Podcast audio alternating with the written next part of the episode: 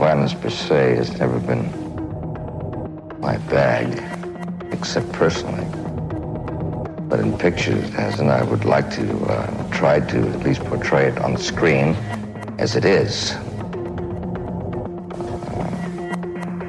Uh, I've failed, and I've succeeded. And, uh,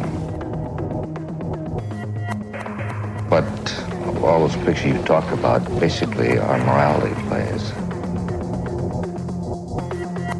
I've broken a lot of fences and noses. I just do uh, the best kind of a job I know how. And uh, but there are certain people who are filmmakers, and there are certain people who are not. That's all.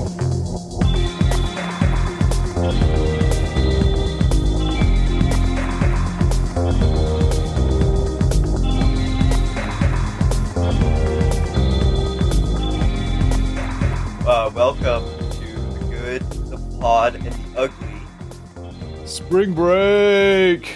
Spring break forever, y'all. Today is a uh, very special episode, as are most of them. We are not joined by by our, our co-host Ken today because he's recovering after a horrible car accident. Look, you don't want to put money on Ken right now in any ass kicking contests. so yeah, it's it's just me and Thomas, and uh, we have a very special guest, uh, podcast, uh, music extraordinaire, music expert, podcast theme song writer, creator. It's Ryan. Hello. Hey, yeah. So welcome to season seven. Uh, we're we're calling it four by four, where we're covering uh, four films by four different directors. So for you mouth whizzes out there, that's a total of sixteen films, and we're in the bottom half of our second director, Harmony Korine. Wait, you mean b- bottom of the barrel, or Whoa, whoa, whoa! so we you're gonna have to go to court here in a little bit, Ryan. Uh, so while Jack pulls up uh, some Letterboxd uh, synopses for Spring Breakers, I'll run through a little Harmony Korine because very similar to Frankenheimer, uh, Korine took a little break and he ended up in Paris for a few years. So he came back all uh, tr- well traveled and won't shut the fuck up about it. So for Korine as a uh, filmmaker, really that starts off in '95 when Kids comes out, and his first uh, appearance on Letterman, which we talked about last episode. Uh, he would then go on to make Gummo in '97, his first uh, film that he directed, and as mentioned last episode, he tried to distance himself from the movie Kids. Um, just it was a script that he wrote kind of on spec, and uh, Gummo was like what he considers his first true movie. Uh, the year later, he would write uh, and publish Crack Up at the Race Riots and show back up on Letterman uh, before 1999 when he is banned for Letterman for reasons that we had mentioned last episode. Uh, he also starts Fight Harm, um, which not everybody's familiar with. It's an unreleased project that he worked on with David Blaine and Leonardo DiCaprio as cameramen for him. The only rule was that uh, whenever uh, he started a fight. I'm sorry, whatever. Uh, uh, so it's him being filmed getting into fights. Uh, he can't throw the first punch or the first blow. Somebody else has to. And he thought about it as a comedy, kind of a Buster Keaton comedy. And so after Julien Donkey Boy, uh, he starts working on Fight Harm. And I think you saw him around this time, right, Ryan? Yeah, and to be clear, um, not to be pedantic, but uh, he did fight harm before Julien Donkey Boy. Well, he was doing it throughout. Right. Like it was But an ongoing was- project. But he was already. So when I was in New York uh, for school, uh, for the release of Julien Donkey Boy, he had just ended the fight um, project because of his injury.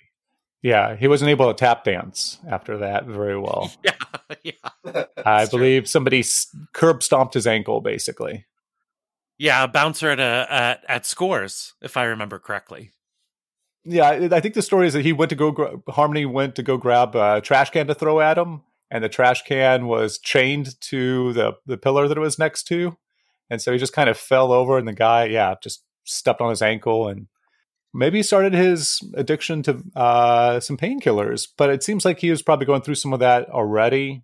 Um, Chloe would leave him that same year uh, because of the drugs, is what, what she said. And so in 2001, um, you have uh, Harmony Korine accidentally burning down, maybe accidentally, two houses that he he owns. Know about that. That's incredible. One of them, yeah, the one he he he for a long time claimed that both of them uh, he had no involvement with. But the first one, apparently, he fell asleep smoking, and it burned. He, he said that that was the cause for burning down the house. He hasn't really said anything about the second one, but he lost a lot during that. So he, I mean, uh, imagine everything in your house, especially early uh, before the cloud. Um, for backups. Uh, he lost some scripts and some art during that time. So that's when he uh, leaves for Europe. Eventually, in like 2003, he'll meet Agnes B, the person who helped uh, fund uh, Mr. Lonely, uh, which came out in 2007. And he starts to clean up. He goes, gets methadone, uh, checks in the methadone clinic for I think a year, uh, or he's some, some type of rehab for about a year and ends up doing some work for with David Blaine, um, just kind of work for hire with his buddy to uh, shoot his UK special. But then he's back.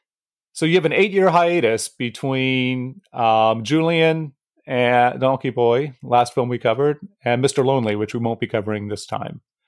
Uh, and then two years later, he comes out with Trash Humpers, which is almost a film. and there'll be uh, and then today's films, his most recent, Spring Breakers in 2002 with a U.S. release in 2013. I'm sorry, 2012 with his uh, release in 2013, and then um, 2009's Beach Bum. So that's like seven years between Spring Breakers. What's that? Oh, you said 2009. Yeah. So. Uh, man, guys, I really am hungover. I, I, I could barely see my screen. Uh, it is. I, I maybe I just need to get blazed. I don't understand like how people do this. That is uh, that is uh, how a, that is how adults reckon with it. Yeah. Okay. Yeah, I could. Yeah. I need to step up my game, become more mature. Jack, you wouldn't know anything about it. so in 2019, uh, which would be seven years after Spring Breakers, Beach Bum comes out. So I don't I mean uh, it seems like maybe just because of him being kicked off of Letterman and kind of going dark and no one really hearing from him and having a drug problem and being such a rising star, uh, that that eight years seems maybe bigger than what it really is.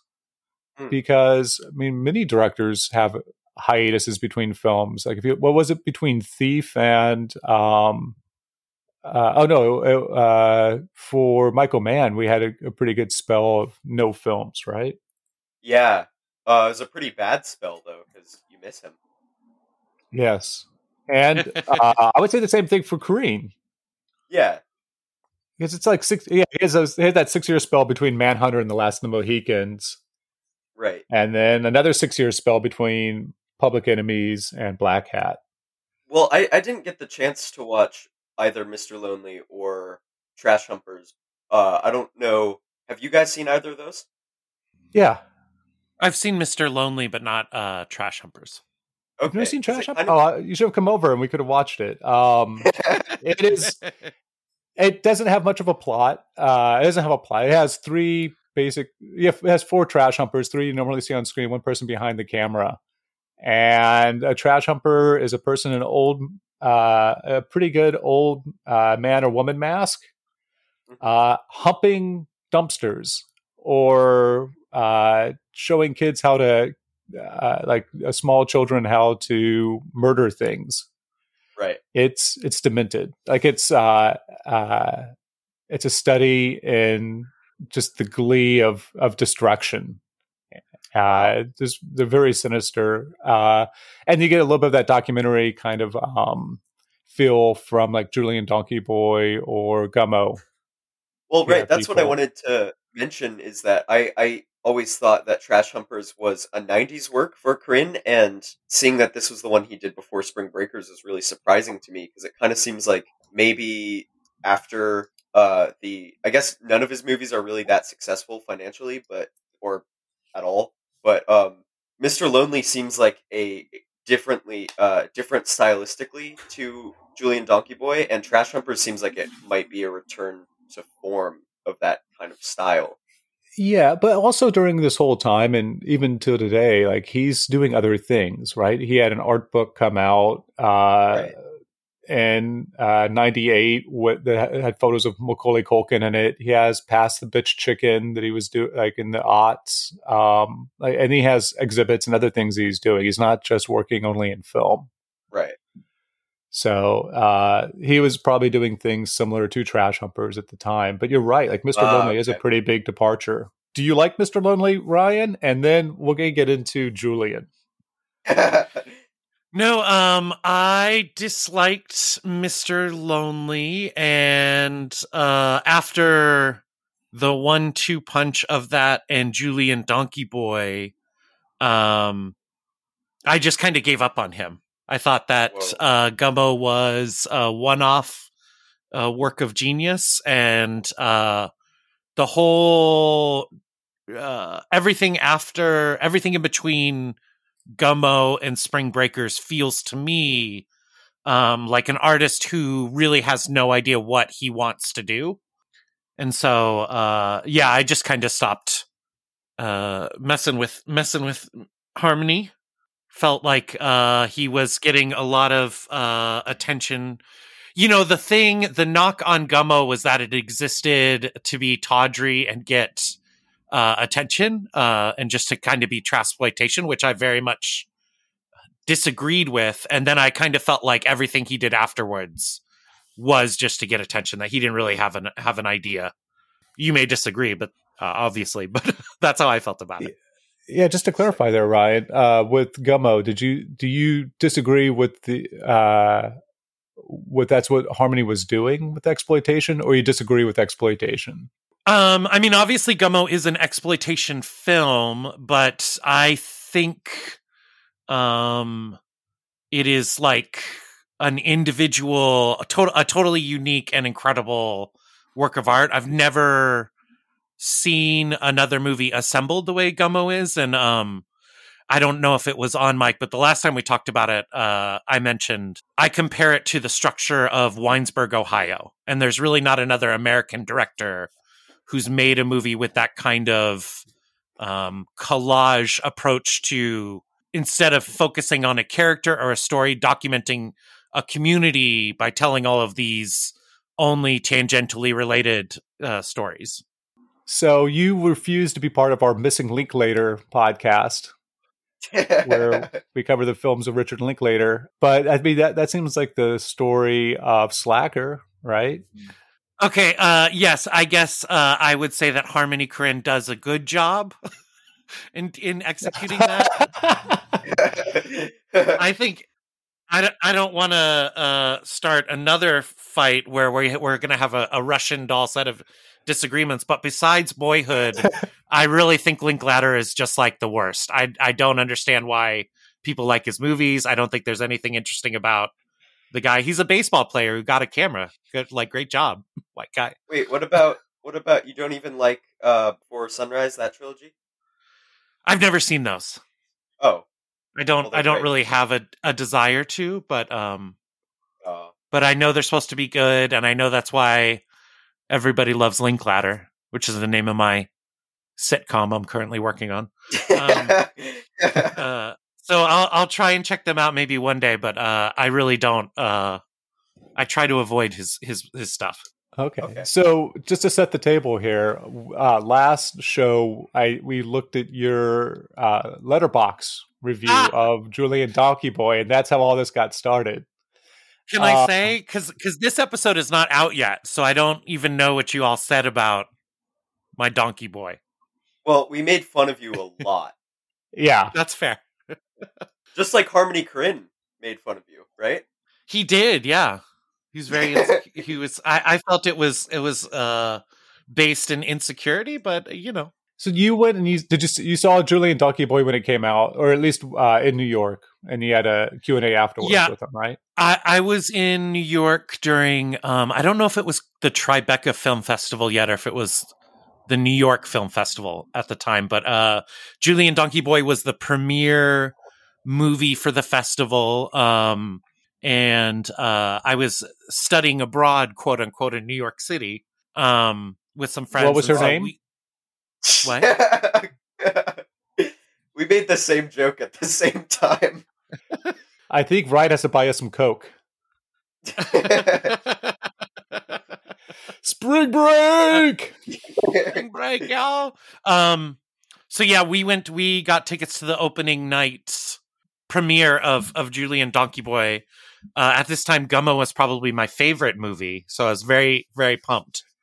Mm. Um, and there was a Q and A afterwards, and I got to ask uh, Mr. Korine a question.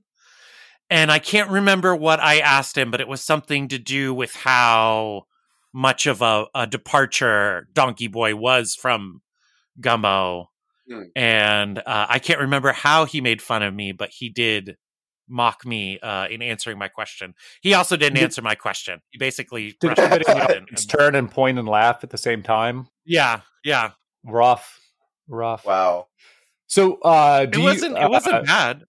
I wasn't upset about it. Getting roasted by by Harmony Korine feels like the type of interaction you want to have with him, right? Like, yeah, it's I'm definitely on my to- bucket list. so it's not Yeah. just a grudge you're carrying, unlike Linklater, who beat you in baseball. once.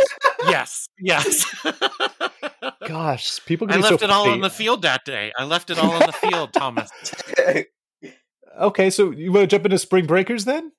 You think we have enough table setting there? Sure. Do you want to? Do you want to litigate the Donkey Boy? Do you Do you have more you want to Well, say about my feelings uh, about that? I am. I am.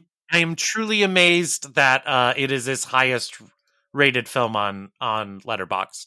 It, It it is. absolutely And- blows my mind. Yeah. And so I think this is what we where we come in, uh, Ryan being relatively close in age, is that we saw Gummo and had our minds blown, and we're hoping for a Gummo. And watching Julien Donkey Boy again, ten years removed or so, fifteen years removed from the last time I had seen it, um, it it uh, it holds up as its own film. And I think if I had watched Julien Donkey Boy first and then Gummo, um, I would have liked Gummo maybe a li- maybe even a little bit less than I do now. Interesting. I think maybe just be the it's the order that you put them in. But uh, everything that you said about uh, being uh, Julien Donkey Boy being a indie film and the genre of indie film trying to be a European film, I felt to be true of Mister Lonely. Ooh. Like it's it's probably my least favorite of his films, but still up there. Like uh, I, I just I won't ever probably watch it again. I think I've seen it twice now Mm-hmm. and it's uh it has moments it has some ideas uh it has a lot more plot and a bigger budget than any of his other films but it's ultimately jack um i don't know one of his lesser works it showed that he had he he could still put together a story behind a camera and Right. that nuns falling out of planes on bicycles are awesome Yeah, that Okay. scene is really great. There are some great scenes in in Mister uh, Lonely. It's yeah, I will definitely watch it at some point. I eagerly await hearing your guys' uh, review of of Julien Donkey Boy to see if it's uh, uh, persuasive. If I if I Yeah, need to go back think- and, and take another I- look. uh we'll check back in with you later in the season It's Okay. definitely not going to be persuasive. It's mostly just us talking about like how good Werner Herzog is. yeah, that was the the the saving grace was the um the stairs training and the the water the hose scene. Those, yeah. those will those will live in infamy in my my mind for time immemorium. yeah, there was a time when Korine was great at making indelible visual images that will stick in your brain, and then he made Spring Breakers. Wow, coming in coming in hot. All right. Yeah. Spring Breakers 2013 US release. Uh, that'd be the same year as, well, nothing from Spielberg or Eastwood. Woo. But but you do have Joe with They- uh, coming up. And they two other they films. knew that they knew that harmony was coming. Nobody wanted to compete. uh, the energy.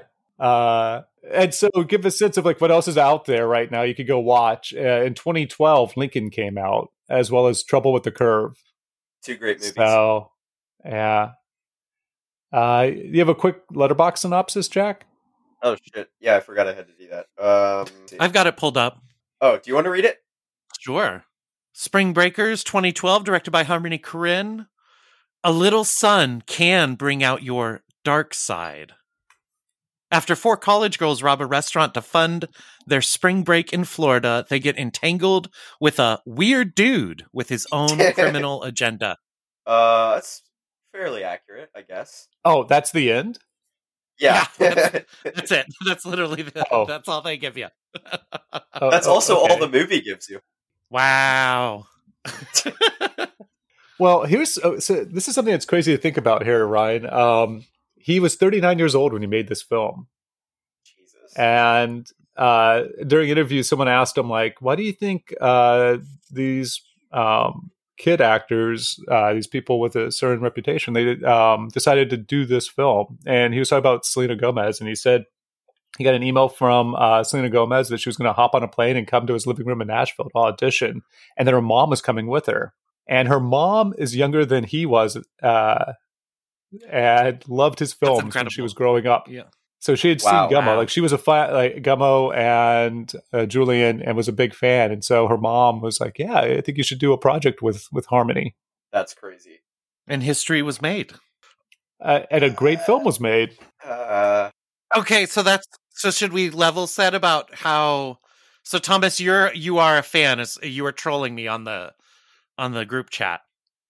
Yeah, I uh, Oh enjoy this film. And I think there's a lot of um, there's, I think there's a lot to enjoy about it. I don't like it, and I think it's a, a departure. Uh, I don't like it as much as Gummo or Julien Donkey Boy, and I think it's a pretty ra- radical departure. But given um, Mr. Lonely, I'm I'm okay with that. I want to see what else he can do in this um, hyper fluorescent Miami vibe that he has going on. But Jack, it's not as bad as I remember it being.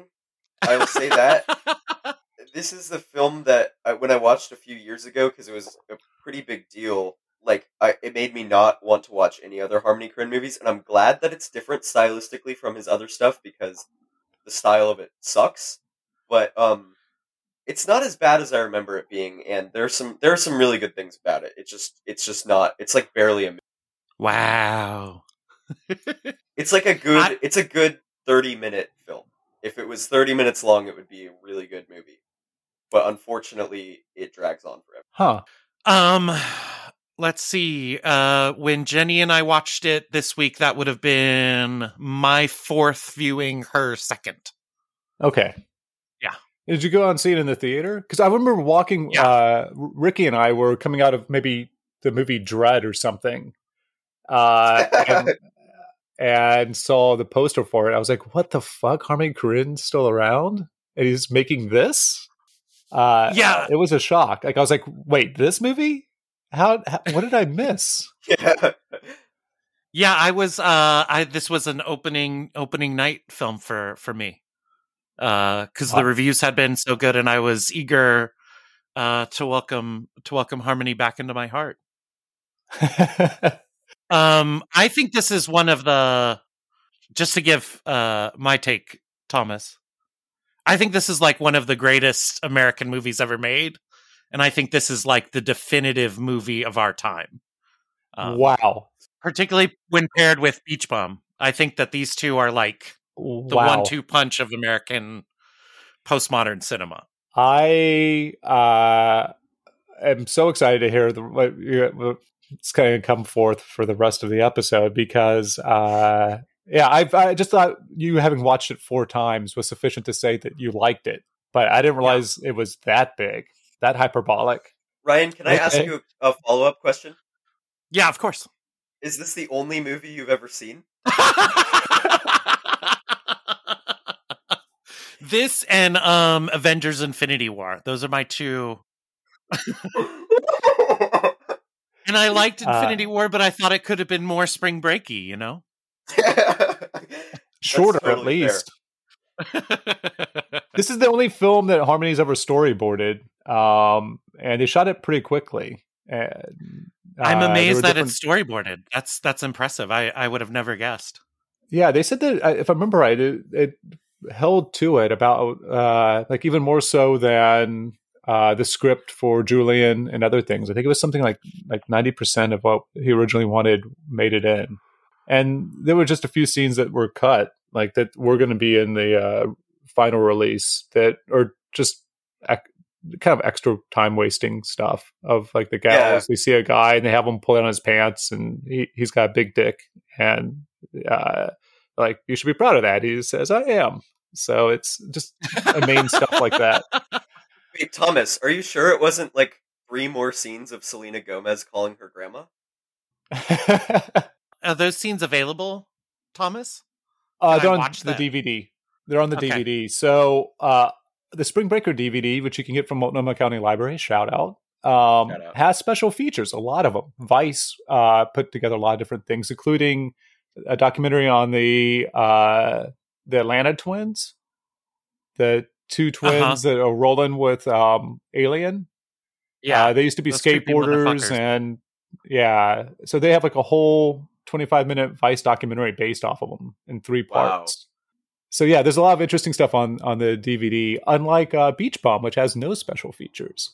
Oh, it also has a commentary track by Harmony. He's on it talking about the movie as it goes along. Uh-huh, Okay. uh-huh. So, uh, well, I, okay, so the movie gets pretty repetitive, and that's on purpose, right? Like, uh, that's if we want to jump into the plot. Is it on? Is it on purpose, or was this like he had no idea how to make a so he just did the same thing over and over? it's very much on purpose. His rep- repetition's a, a big thing for for harmony. You know. Yeah, I don't think it's like Clint Eastwood, and he just uh, like fell asleep or forgot uh, when he was shooting, and then they just shot it again and again and again. Are you Uh, sure? I mean, doesn't it doesn't it start with the waves? Isn't the first thing you see the ocean coming in? and then it goes to uh, what you would think of as kind of like a all the slow mo um, beach celebration scenes, right? That then all of a sudden just go another level wilder with a bunch of toplessness and super sexuality. Dubstep would have had to have been invented for the opening of Spring Breakers if it didn't already exist. That is just the best use of music. Uh when the when the beat drops and it switches to from like a an idyllic vacation to a hedonistic nightmare, that's just like for me that is cinema. Uh, I I cringed really hard. I thought that was embarrassing. Why? So let's uh, say more, Jack. Uh, I don't like dubstep, and I don't think there is a possible good use of it in anything.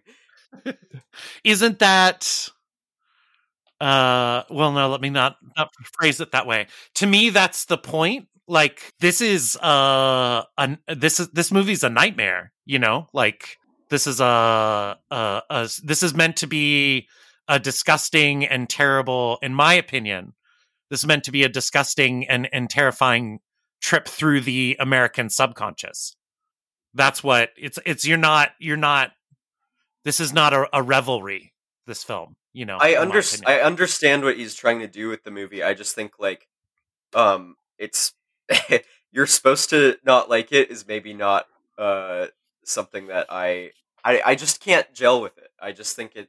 I don't know. I guess we'll get into it as we go further through the plot, but sure sure Yeah, and uh, I think at the time, um, dubstep was like peaking, right? Like Yeah. it, uh, it wasn't like uh, it had already passed its prime, and then we're, we're listening to it. Like this is something that just like uh, Norwegian black metal and gummo, it's something that is kind of on the cusp, and many people hadn't heard yet. And so, if you can imagine not really hearing dubstep and then seeing that in a film with those visuals, it's uh, uh, it's a it's a different experience, I think, than coming at it a few years later. yeah this was definitely the first time i had heard american dubstep i didn't even know i had heard a lot of the the british stuff but i didn't even know there were i did not know who skrillex was when i when i saw this oh, if only you could go back to that time. I'm I'm able to live a pretty Skrillex free life. You know, there were there were some steps. There were 12 steps to get there, Jack, but it's worked for me. It can happen for you. Have they started like at the end of the film, uh, where they um, do uh, Cliff Martinez does a um, like a, a instrumental or a um, what am I saying, an orchestra uh, or- orchestral version Orchestral, of a yeah. Song? Have they started doing that for like elevator music and uh, when you go shopping? That's incredible.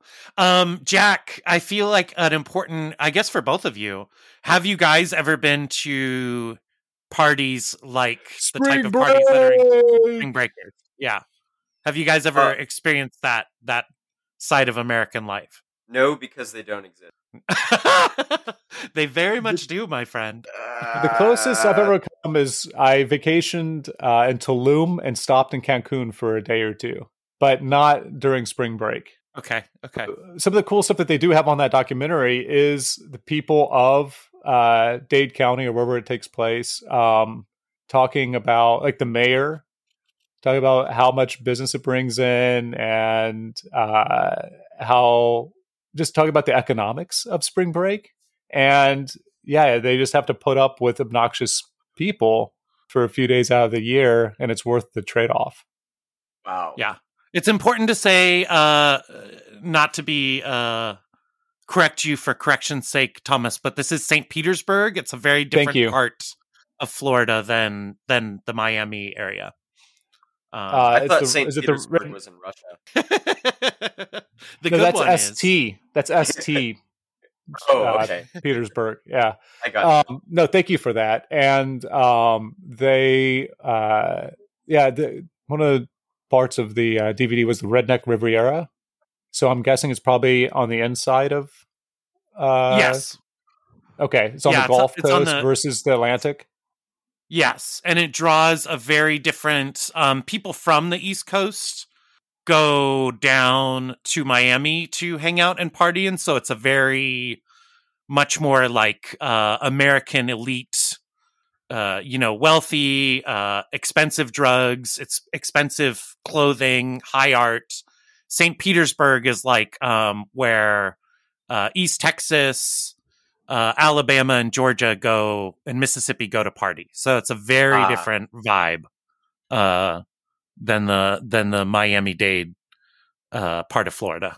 I can buy the like the beach parties and stuff, even though the way it's filmed is like headachingly obnoxious. But the part that really, um, which I was surprised because Korine is usually such an authentic filmmaker. The part that really bugged me is like the the tour bu- or the the bus that they're on when they're going down there. There's just like people standing up, holding drinks and dancing, and I'm like, are have they been doing that the entire time on the bus? Yeah. I just don't buy Yes. that Yeah. every. They have. It's like, have you guys ever seen Snowpiercer, the Bong Joon Ho? Yeah, yeah. There's like one section of the train where people are standing up 24 7 partying with like drinks in their hand. It's like, do you not sit down at any point? Is it like this 24 7? This is how so uh you know, I'm originally from Arizona and this is what party culture is like down there. Um and I've also been to New Orleans for Mardi Gras when a lot of like white America goes to New Orleans, but they also um quite often host uh the NBA All-Star game and Hmm. that is like southern just hedonism on a, a level that I've never seen before in America, but very much in line with this uh, movie. An, an image that I've seen in reality that I wish I I could have gotten it somehow into Spring Breakers is um, it's 3 a.m. All the bars are shutting down in New Orleans, and there was a girl on the corner yelling and twerking with her ass up against a street light, just drunk as shit twerking as if the light uh, pole was a dude and it went on for 10 minutes and people were yelling at her and and then she puked and passed out and fell over and a bunch of her friends came and grabbed her and and drug her back to the hotel but that's like wow. That that was the culmination of of my uh NBA All-Star visit to to New Orleans Wait, so you moved from uh, from Arizona to the Pacific Northwest? Yeah, You're- yeah. You're just like Bella from Twilight. Yes, yes. One of the the many uh the many affinities I have for Bella is her, is her journey to to the the wooded wilds of Forks. okay, so I, I buy. I guess I buy that this stuff is how that happens down in Florida or spring break or whatever. And I guess you know I get what Korine is trying to say about it being destructive and about America and stuff, but like I just feel like he could have made the. I feel. Do you not feel like he could have made this movie and made all the statements that he wanted to make without it being annoying and obnoxious and repetitive and hard to watch, or is that the only way that this movie works? Because I think you could make the same uh, the same statements in a much better movie that is actually like cohesive, which I think he did in The Beach Bum, which we'll talk about next. I definitely see what you're saying. I think the montage, for all intensive purposes, right? This is a whatever a hundred minute long montage, um, Mhm. and so I don't think he. I think, like Gummo, he's trying to hide the narrative in the film's overall structure. Um, I think the structure is more important to him than the narrative, and I think this is meant uh so i think he could have made all the same points and you're you're totally right jack. I don't even think it's an insult to say this could be a half an hour long uh short movie and get pretty much all the same ideas in there but it's structured the way it is in my opinion because he wants you to feel like you're on spring break and the repetition um the you know intoxicated calls to grandma um all the shit that's in there that makes it i think for you hard to watch um i think is really what he's trying to get across about uh the experience of spring break and ultimately what it says to go galaxy brain about america Hmm. Well, let's go. Yeah. So one of the things that Harmony says about the film is that he wants it to. He wanted to create a liquid narrative, and he said like he he often will say like film hasn't really progressed since the days of uh, Griffith, um, Mhm. making uh, just kind of a narrative film with Claw uh, with uh, like things haven't jumped forward, and so I think this is one of his. I think what's sly about the film is that he's able to create a film that multiple people can watch on different levels and enjoy for different reasons. More, s and I think it's I think it's like it it does a Natural Born Killers better than Natural Born Killers. Interesting. No. That's a good that's a good that's a good parallel. I think um to the liquid thing, I mean I think that's why the waves being the first thing you see is important because I think this movie is like watching the tide come in and then the tide come out. Um and you're in the water. Um so to speak. Um it's also uh you know uh ecstasy acid like a, a lot of drugs come in waves you know Right. um the the experience of being on them um so i think that's also an intended part of the the assembly of of the movie is that you are uh getting hit with these very intense uh sections you're overall dislocated and just kind of floating in this miasma and then occasionally there's a a wave of, of feeling and, and sensation that takes over for five ten minutes at a time and then pulls back a little one of the strengths of how he's able to do this is um, one of the the film's actually I think only really good strengths is the cinematography. The, so this film and The Beach Bum were both shot by my favorite cinematographer Benoit Debie, who's a great French cinematographer who's worked with Gaspar Noé a bunch. Um, and he shot. yeah, you've Enter seen Enter the Void, right? yeah, and Enter the Void is three hours long. It's obnoxiously repetitive. Um, it's I, I feel like it is almost similar to Spring Breakers, but for some reason I love Enter the Void and I love Natural Born Killers, and I just think Spring That's Breakers amazing. has those great those great visuals to it. I just don't think there's enough sequences. Like I just don't think he knew what to write for this movie because just the same thing literally the same things happen over and over and it just gets annoying to me. It just gets really annoying. but it's important uh it's it's an interesting contract first off uh, off jack because uh i fucking hate enter the void that's like one of the worst cinematic experiences I've ever I've ever had. Uh, I did Wow. it did trigger flashbacks, like I was hallucinating in the theater in the first half an hour, and that was pretty cool. And then everything else afterwards, I could have just it made me want to puke on my shoes. oh my god. But I do see the similarities there, and, and I agree that they're kind of trying to do the same thing.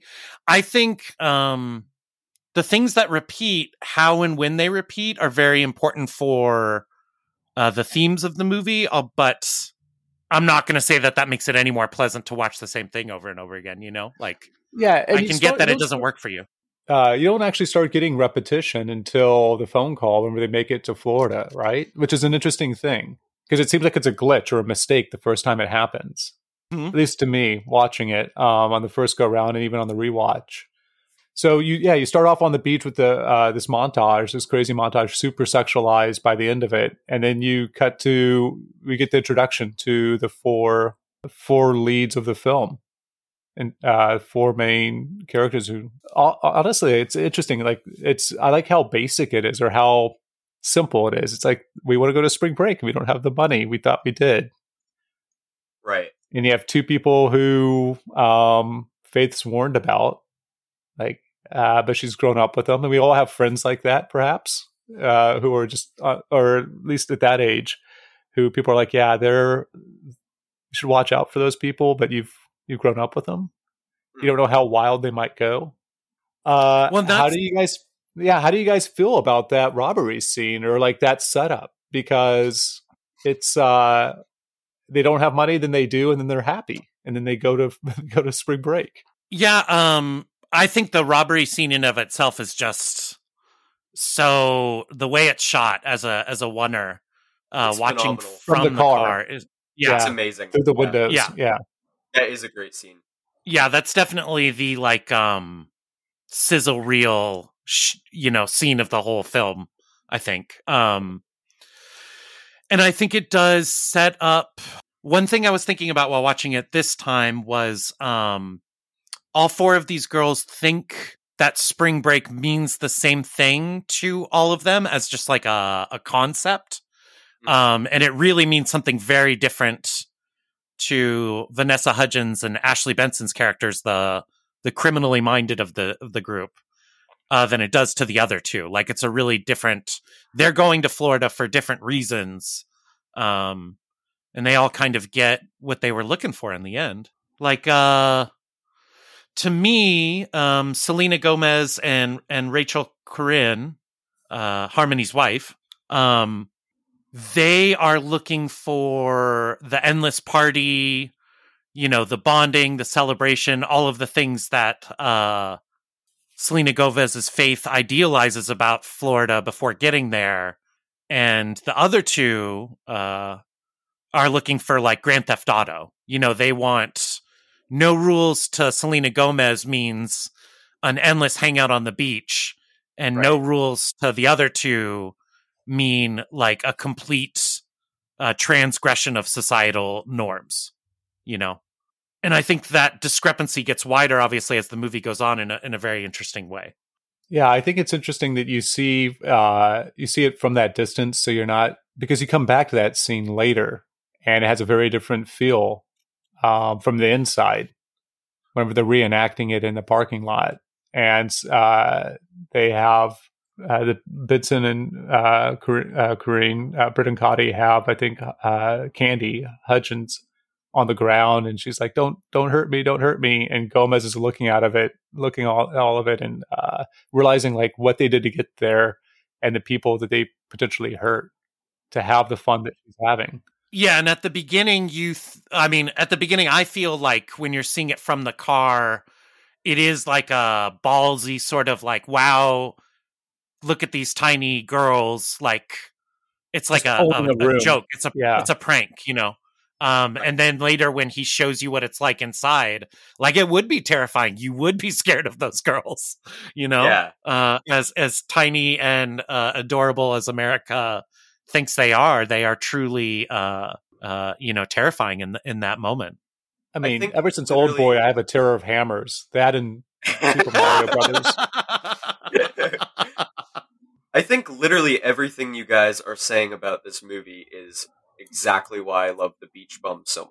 And I just think the the Beach Bum has so much more, and like pretty much every other movie has so much more actual uh, coherence to it and actual sequences. Um, written a lot of, I've written a lot of stuff. I've written a lot of scripts, not to toot my own horn, but uh, none of them are good and none of them have ever been made into movies. So Harmony Korine has that on me. Um, but I know what it's like to be writing and to be like, okay, I don't know what this scene is going to connect to this scene, so I'm just going to write some filler in for now, right? And what this movie feels like to me is almost is like 90 minutes of filler. Like there's a couple good sequences, but so much of it just feels like I hesitate to say lazy because I know how much effort goes this, but I just don't really see. Okay, It well, is, we got um, him through the first quarter of the film, maybe. Like, uh, do you feel like any of that is lazy so far, or like where do you start to like where do you start to your interest start to wane, Jack, uh, during the film? I mean, I'm I'm a I I'm okay with the setup. I think it's a great quick little setup and I love the robbery sequence and really when they're on the the party bus to Florida and then when they they get there and start partying is really when I just feel like starts to drag. And then it doesn't pick back up, or where does it come back for you? Where does it get its speed again? The the the saving grace of this film is the Britney Spears sequence in, in other, other than that, I don't really find any of the sequences that interesting. I definitely think that it is supposed to be filler because uh, again, I think this is a vibe movie, not a a narrative movie. I mean, it is it does have a narrative um and that is how he succeeded at somehow getting this over on America to make it a massive hit. But it really is a vibe. And so and the revi- the vibe of being in this kind of setting is a lot of repetitiveness and redundancy but not all of America likes to to take this many drugs. You know, not all not all of America wants to to feel this way, Jack. So I can sympathize with you for sure. Yeah, I guess uh, the question is, can you make a movie like this um, without it being repetitive? And maybe you Okay. can. So uh, I'm going to be the odd man out when we eventually get to the beach bum. So uh, I want to, I guess, uh, um, talk a little bit more on this and just uh, like you said, Ryan, this was his most successful film, at least financially, right? Like he said, I think I made more in a, like this movie earned more in a week than all my other films combined. Yeah, Wow. yeah, So even though Mr. Lonely cost a little bit more money to make, um, the, this five million dollar movie made thirty one point seven, almost thirty two million dollars. So it had a good multiplier on it. Um, and I think you can watch this film at multiple different levels. Um, like we, we've uh, repeated, and we'll just keep repeating because it's Harmony Korine. We just keep repeating ourselves. um, but I think I wonder, Jack, though, if, if this movie didn't have it, what you're calling filler, would it seem too written? Like I think part of the film, for me, there's a sense of realism to the um, lack of uh, s- uh, set direction. You know how, like in Ronin, uh, you get to move around, like the the target changes. I feel like this movie, the targets uh, changes until you get, I mean, even past Alien, right? Like you have you have four characters and two of them drop off the film, not to be seen again. yeah. Because they they got to spring break. They had their spring break. I do think it it it does feel too written because the dialogue sucks, and that's actually a question I had for you guys. Is like how much of this was improvised and how much of it was uh, stuck to script because a lot of the dialogue is terrible. I definitely think a lot of it's improvised. Okay, Uh, I'm, I'm not so sure. I think a lot of the terrible dialogue that you hate, Jack, was was on a page. Interesting. Um, what happens during a scene, like the uh, the full blocking of things, like a lot of that's somewhat improvised, and what they decided to cut to and, and use is is always um, up for grabs. But no, I think that he he wrote out a lot of this dialogue. Um, uh, uh, up until the point where we get like, look at my shit. if that's not spelling out the theme of your movie for your audience as loud as possible, I don't know what is. That's just ridiculous. How could how could you defend that scene? Come on. well, it's So hilarious. First of all, Yeah, it is. uh, so I like that you get Alien performing earlier on. Uh, I was watching it with the, you know, my better of five eighths, my wife, um, and she uh, was like, "Is that Franco?" I was like, "Yeah, yeah." She's like, "Oh," and she thought he was just up there, maybe get, doing like a set or something, because he doesn't come back for a while. They have to go and get arrested, right. and all these other things happen. And then even when, uh, yeah, so eventually he bails them out of and, jail, and then we get a very, and, I think he's a fairly interesting character. Yeah, and it's important to note um, that they don't remember him when they meet him again, even though they were at his show and like right in the front row, and singing um, back his song, right? Yeah, yeah. Should we? I I think you were trying to do this earlier, Thomas, and we kept railroading you. But should we just, since it is more of a vibe movie, should we tack off, tick off the the developments in the plot? I mean, I think we kind of got there, right? Um, okay.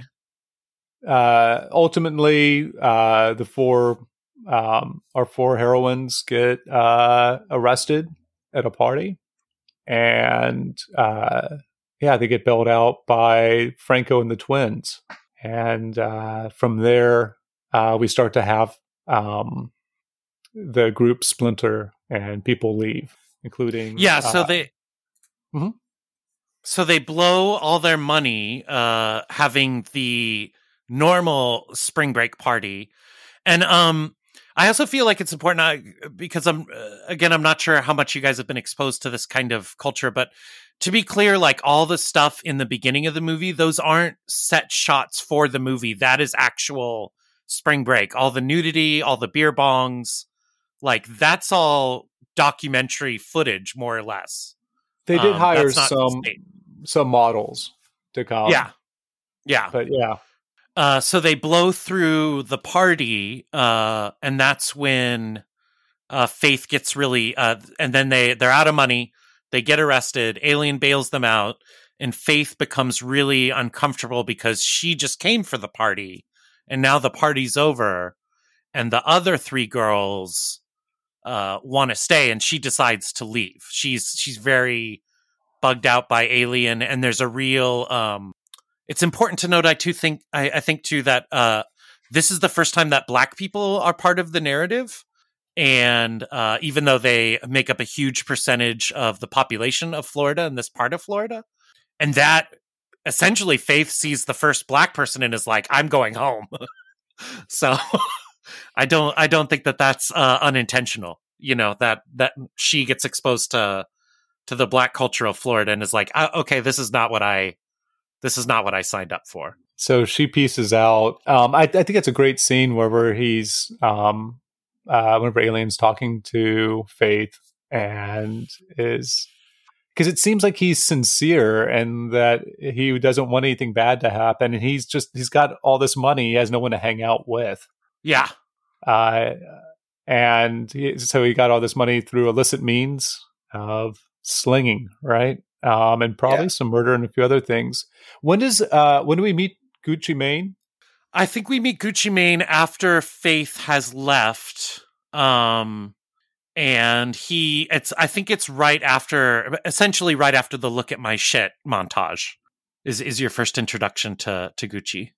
Yeah, inside the club, right? Or the strip club? Yeah, yeah, and there that's when the the concept of the rivalry um comes up and James Franco's um uh, admiration or fixation or fascination with black culture is like uh concrete in the narrative by the introduction of his best friend and mentor um in drug dealing is is hmm. Gucci's role. Yeah, who he uh, uh, Alien took uh, Big Arch, uh, the, the, Gucci Mane character, swimming for maybe the first time when they were kids, and then they had like yeah. they were friends ever since. And yeah, yeah, he's, yeah. he's, trying to emulate him, but the town, like, yeah, uh, Big Arch doesn't like that aliens slinging at all, much less uh, on his territory, which is everything. Do you guys know about the swimming thing? How how what that what swimming represents in Black America? Uh, go ahead and tell us.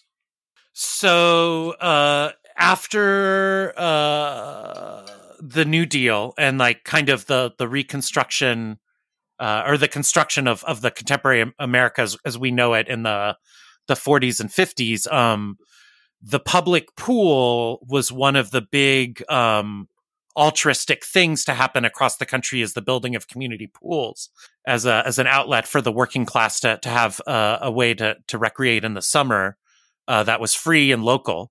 Um, so they didn't have to take time off work or, or go on vacation.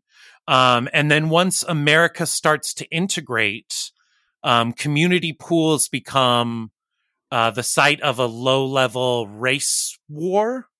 Um, a lot of pools in uh, neighborhoods that were integrating uh, shut down as opposed to let uh, black kids swim in them. There was uh, occasions of people poisoning the water in the community pool um, so that it would literally like putting way too much chlorine in.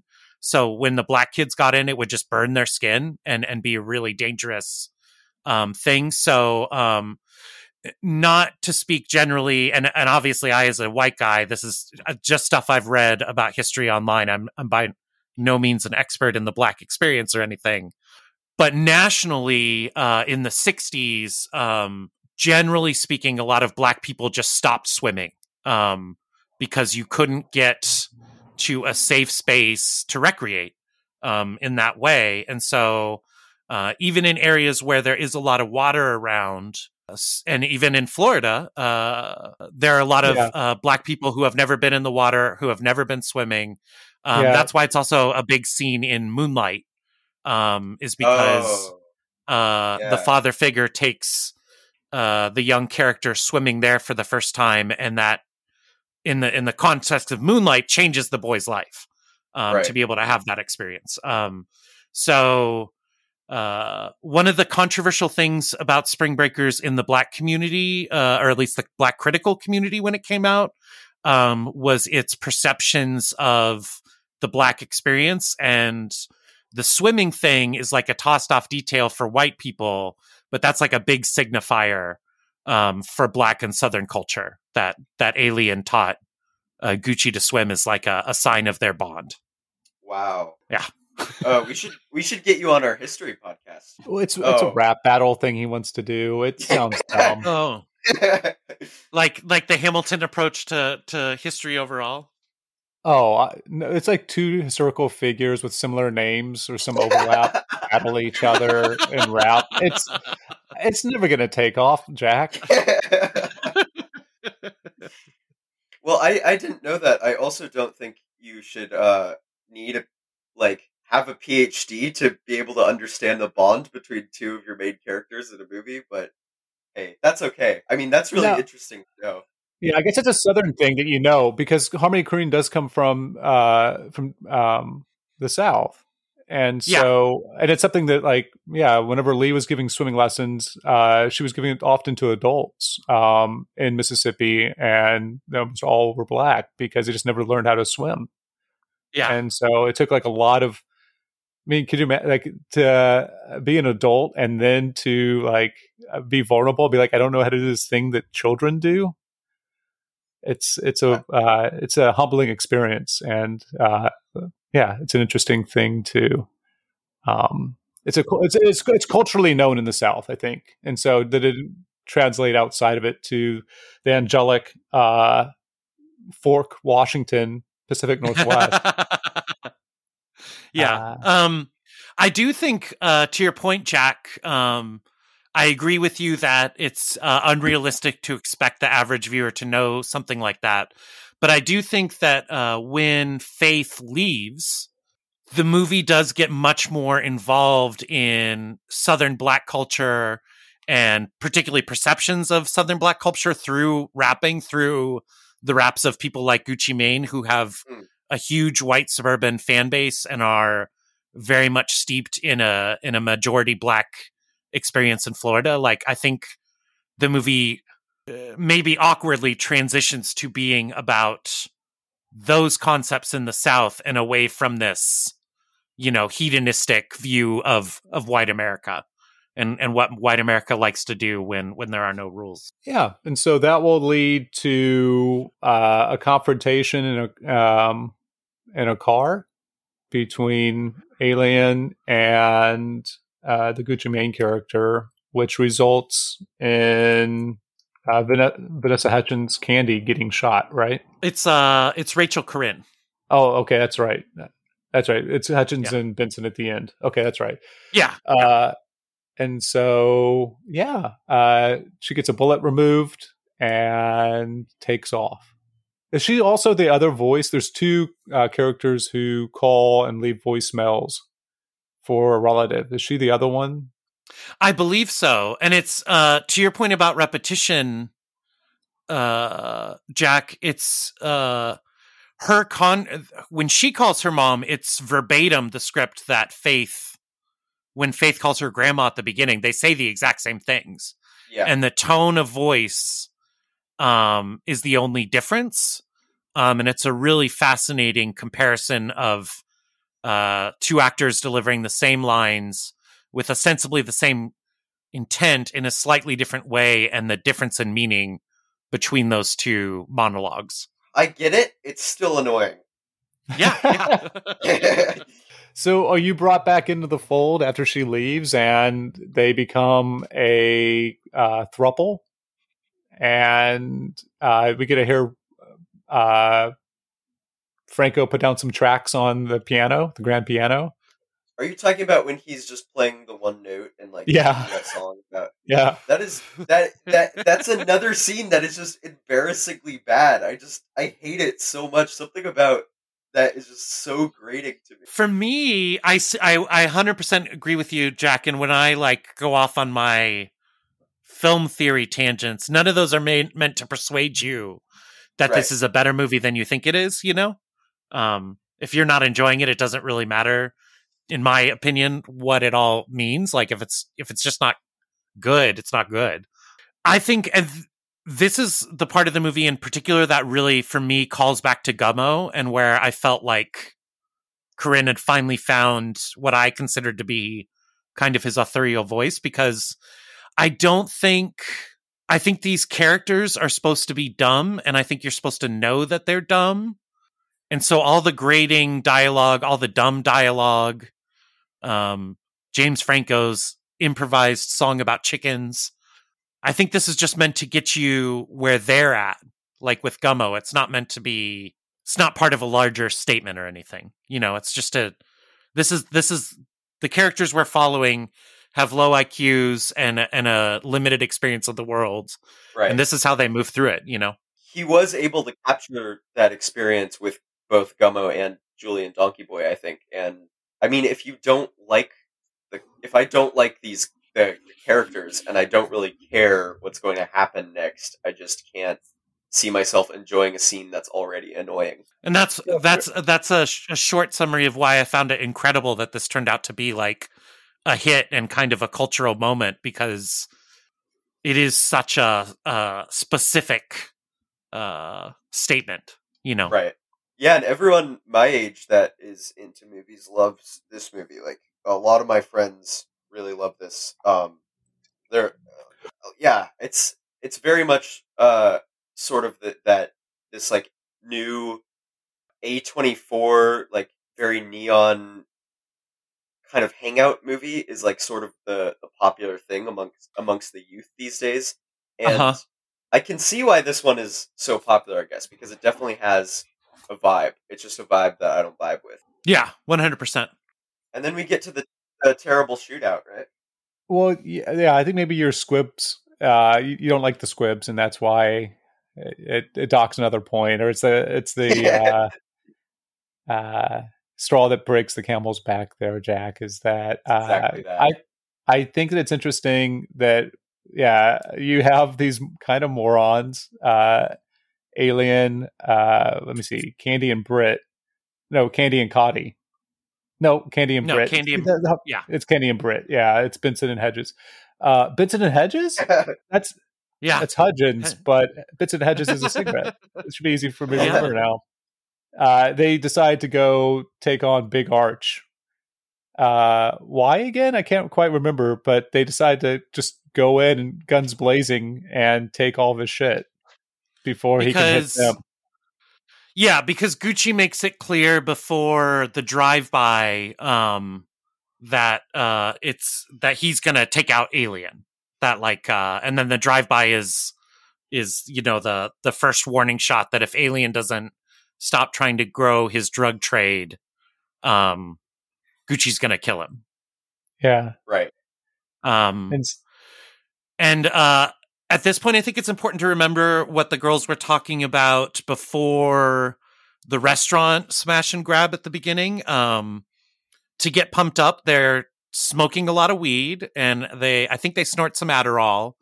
And one of the two girls keeps saying, "Pretend it's a movie, pretend it's a video game," and then the shootout at the end is basically like playing Grand Theft Auto. Like it's very easy for them.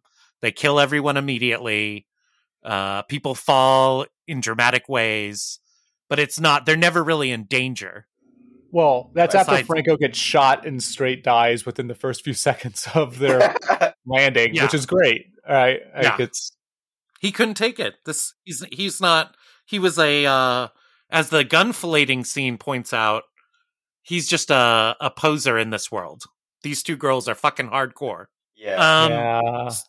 Something else that uh, the black film community glommed onto with this movie that I never saw any white critics really address is um the use of blacklight in the shootout scene um turns the tan skin of uh Hudgens and Benson black. They are they are basically through the use of blacklight in blackface throughout the entire climax of the movie and I think that it really uh, speaks a lot to the to the themes that that Korine's trying to touch on. the appropriation and Huh. Their perception of what, like I said, I think one of the things about the movie is that these girls all think they're going to Florida for the same reason. They think living in a uh, paradise for a week means the same thing, and then you get there, and Hudgens and Benson have a very different uh, perception of what they're seeking, which is much more like just living outside the law. The of what their freedom is. Yeah. Yeah, The Yeah. idea of freedom is very different between them all. Which is yeah, they're wild. definitely going for a Mickey and Mallory situation. Yeah. So what's interesting uh, watching them is that it's like a 50s uh, pulp um, crime book, right? Crime novel where they're born kind of wrong or they're born evil in a way. Uh-huh. And because there's nothing, we don't really know much about their background or they don't seem to be victims. They don't, there doesn't seem to be any type of um, force behind it except for that's what they want to do. And so there becomes a certain amount of inevitability. And typically in those books, there'd be a punishment at the end, but the best ones don't. Like the killer Right. inside and things like that. They just, that's who they are. And that's how they're going to go out eventually. So it's That, interesting that they um, get a ride off into the, the sunset. that um that sparks uh what one of the things that Jenny and I talked about after this viewing, uh Thomas. So right before they go on the shootout, uh of course because of the way the narrative is edited together, we don't necessarily know that that's the chronology of the event, but um the they're outside the convenience store and they each call their moms and they tell their moms they want to be better, they want to come home, they want to go back to school. Um but we don't Korine doesn't tell us if that's what actually happens after the shootout. Um, and Jenny, this is all extra textual, so it's all projection. Jenny felt like they are permanently outside the law. They're like rebels and criminals now. Um, and I just love the idea that they got on a bus and went back to school and lived normal lives forever after this. Yeah. Became good Southern Christian girls. What happens during spring break stays at stay break, spring break. Yeah, they came for uh they came for this no holds barred experience of their white privilege and they check off all the boxes and then go home and now that they know their power in society they're just they're they're good to get back and go home and get married to a nice uh a nice chiropractor and and and live their lives. Okay, I'm with you now, Jack. I don't like this film as much. Well, yeah, I think we got all the way through the film with our with our takes. Uh, was there something else, um, uh, global brain that you, galaxy brain that you wanted to talk about there, uh, Ryan? I guess just going into Beach Bum, um, to me, Spring Breakers is the American idea of Florida, uh, the kind of Florida man perception of of of uh, that the that the culture has of of what life in Florida is like, and beach bum is like the native or residents, like the people who live in Florida are the beach bums. The people who come to Florida are the spring breakers. You know, it's like a, a the flip side of, of everything in Spring Breakers is the beach bum. And then That's it. like like maybe it's done better also. huh. I think they're two sides of the same coin. Yeah. You Uh, guys just- haven't convinced me, but I think this is a very civil disagreement. I still don't like it. It's not good. But I can see why people like it, I guess. I just don't understand calling it maybe one of the greatest American films ever. But to each their own.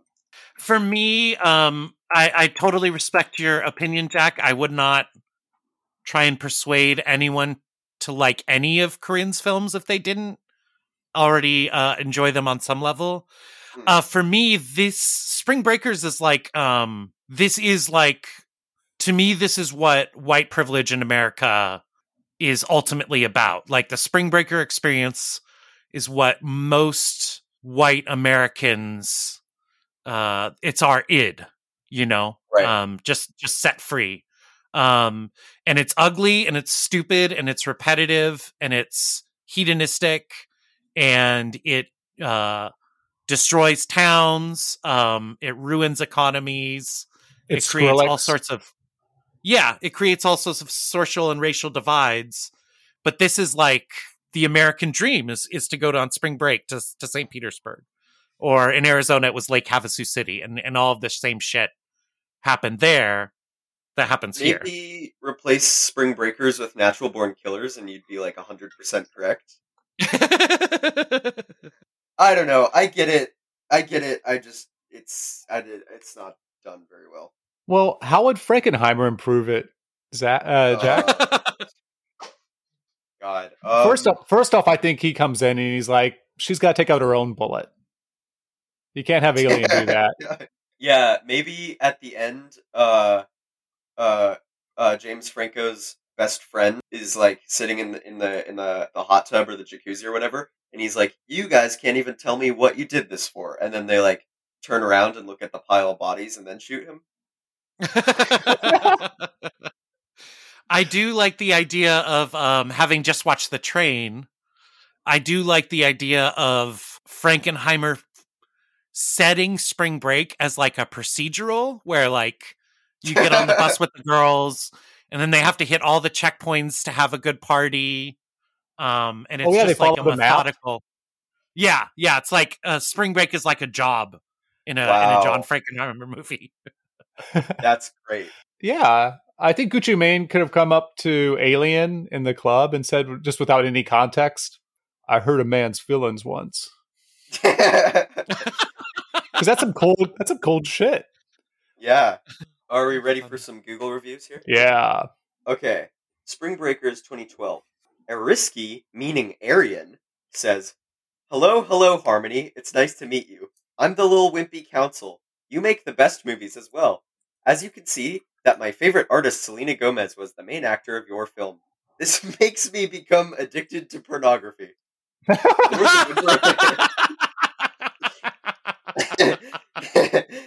You're the number Oh. one spectacular director like the rest, and this message will always be remembered in my treasure chest. I love it. Uh, Matthew the Awesome gives it one star and says, This movie doubled my mental illness, and I've never wanted to die more while watching a movie. Highly recommended to watch this if you hate yourself. God awful. Incredible. And then I'm gonna leave, uh, as is tradition on the show now, I'm gonna leave my Letterboxd review live. I'm gonna give it two and a half stars, and I'm gonna say the best way to watch Spring Breaker is to turn it off and watch Beach Bum instead. I don't know. I think if you wanted to not have to watch all of Into the Void or uh, African Killers, you could just watch this film and you get two for one. Okay, that's fair. Uh, are we gonna take a little break before we talk about the Beach Bum? Yeah, I could. I could probably I, puke I some like more. to, yeah. Okay. okay. Spring break. Break, y'all. no harmonica this time, though. I lost it. Oh, riding the rails. yes. I was gonna see if I could do the little spot for uh, get our Conniption Nation um, uh, spot done. Oh yeah. Just get it out of the way. Uh, you can always just like edit to this, right? And then we can edit back out to bring Ryan. Yeah. I'll- right. Okay. because that always happens when we say we're gonna cut that out. Well, yeah, they sent this here. The Conniption Nation sent this for us to read. I, I'll just, Okay. I guess, I'll just read it like this. Um, uh, being part of the Conniption Nation, uh, nation, the good, the pod, the ugly. Uh, this week is promoting the Sunshine Acid State Tourism Board. Let Mhm. the Florida Keys unlock your heart, and St. Petersburg, Florida, be the spray of Narcan in your nose. I don't know what that means, but that's uh that's what they wanted us to read.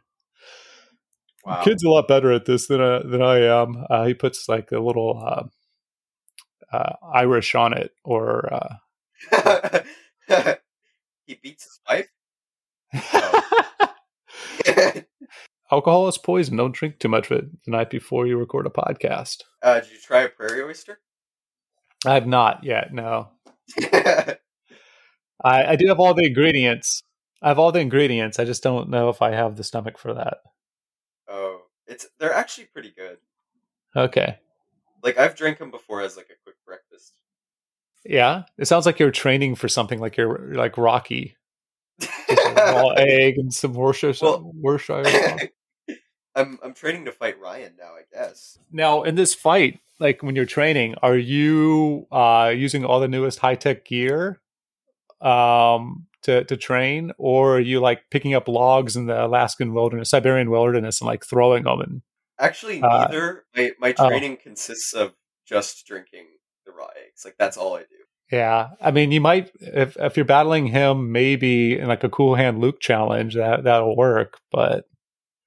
I've not seen that movie, so the reference is lost on me. Wow. Hello. Hello. Hello. Sorry, I had to check in with the uh, wife and kid. Eleanor just had her second COVID shot this morning, so Oh, and Jenny is also hungover. So thank you.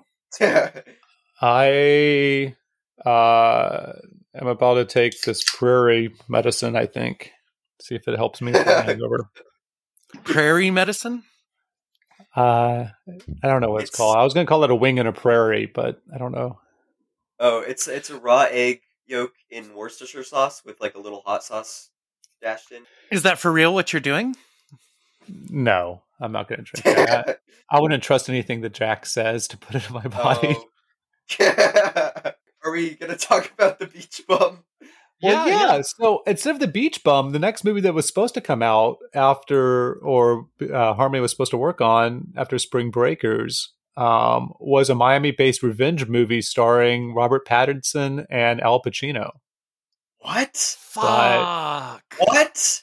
Yeah, he said that, but that's on pause. Uh, I had an issue with one of the actors. He says I've never had an easy time making movies. It's always been like warfare.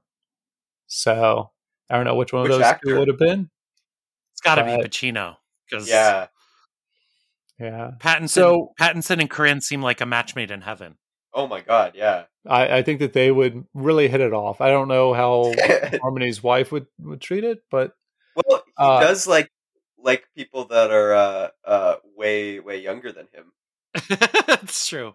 It's true. yeah, but again, he's like just now in his forties. Like I don't know how. It, I I don't think it meets the half half your age plus six requirement. But, he- but it's not like yeah, it's not like some of the creepier directors we we've covered and and their younger uh, paramours. Um, oh yeah.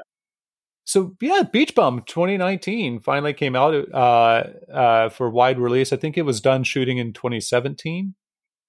Um, and the role of Moondog apparently was supposed to be for Gary Oldman, who turned down. That's right. Do we know why he turned it down? Oh, thank God. I I, I don't. Uh he would have But- good. The first thing Well- that that happens when you turn this film on is that you get seven production companies, if I counted correctly. And you know what that means? It's going to be a terrible film. Oh, What? No. Uh, All all all European financed movies have like seven production companies though. Yeah, point taken. wow. Coming for you, Godard. You motherfucker. I it's not that Oldman wouldn't have been good in this role. It's that Matthew McConaughey was born to play the beach bum. Yeah, I agree. Like this is the ideal the one two punch of this and True Detective is just like the totality of I guess you have to throw in the Wolf of Wall Street scene and you have a complete Right, picture of of the man that is the McConaissance. right. Uh, I would agree with that. Yeah, I. Th- this is like honestly, just rewind this episode, whoever's listening, to what to everything Ryan said about Spring Breakers, but then like pretend that I'm saying it about the beach bum, and that's how I feel about this. that's yeah, that's uh fascinating. Um along those lines, I don't uh I don't I don't mean to get too off, off script if I am, but uh when I first saw this, um I thought it was okay, you know? Um I thought it was a big step back from Spring Breakers and I was worried that another Mr. Lonely was on the horizon for Harmony Korine, but um seeing it post pandemic and my whole philosophy uh and outlook on the world has changed and uh I, I I saw it for the scales fell from my eyes, Hmm. and I saw it for the the masterpiece that I believe. Huh. So this is your second viewing? Did you watch it in the theater? Yeah, yeah, I saw I saw it uh again the weekend it came out because I was so. Even though it's five years later, whatever, seven years later, I was still I was still riding the high off Spring Breakers. I was very eager to see what he did next. Hmm. And I guess I just passed on it at the time. I said no, thank you. This was um I didn't invite you Thomas because this was in the period where to get to the movies I had to uh it was like random holes in the day because Eleanor was so young. Got it. So like this was like Eleanor goes down for a nap on a Sunday and I walk to the Cineplex and and see this and come back, you know, 20 minutes after she wakes up. You didn't take her Yeah. with you? No, I should have. If I felt if I felt uh, uh the way I feel about the world now back then, I would have tried to to bring her in. Yeah, give her a first her first exposure Uh, uh, to the to the philosophies Moondog? of life to the moondog. Yeah. I guess Okay. um I should I should maybe read the the synopses yeah. from Letterboxd. Okay, The Beach Bum 2019, directed by Harmony Korine, 95 minutes. You gotta go low to get high. An Yeah. irreverent comedy about the misadventures of Moondog, a rebellious stoner and lovable rogue who lives large. That's not entirely accurate. I wouldn't call him lovable. What? I What? think he's supposed to be. No. I think the film thinks that he is. No. I think he is. I think he is, and I think the film thinks he is. I mean, this is to to give a little context, right? Like after Spring Breakers, Harmony Korine moves to Florida, and the Beach Bum to me is very much an autobiographical, albeit exaggerated film. You know, um, and and I would like to be the Moondog. You know, well, like like any of the best uh thinly veiled autobiographical films like all that jazz which i just rewatched it's made by someone who has an exaggerated view of them that they're that they're showing the world kind of like maybe kyle maclachlan's character in twin peaks is supposed to be for david lynch but uh huh, uh huh. I feel like the best versions of those stories are always someone who is aware, is very self deprecating, and is maybe not so full of themselves. And I don't expect.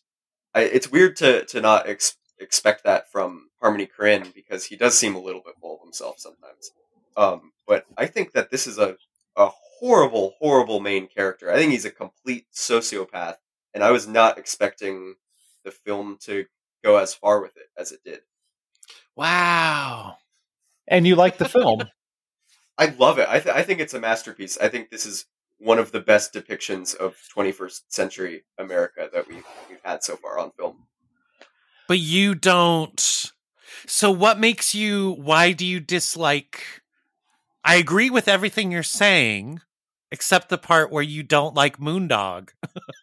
like Well, he's supposed to, he's entertaining and he's he's a great character and McConaughey plays him really well and he says a lot of funny shit, right? But the whole movie you're watching him bulldoze through everyone's everyone's lives around him and just be like this horrible hedonistic destructive force of nature that pretty much ruins everyone's life with and he's like too out of his mind to even notice or to Well, even See, care. I, I think you're you're ninety percent of the way there, Jack. But I, I'm going to take some issue with that because I don't think he ruins other people's lives. Um, I think they continue to look like he drops in and drops out. And the weird thing for me for this movie was that it's like a hangout movie in many ways. After Mhm. the after his wife dies, and it's like Fletch or Pee Wee Herman or Forrest Gump.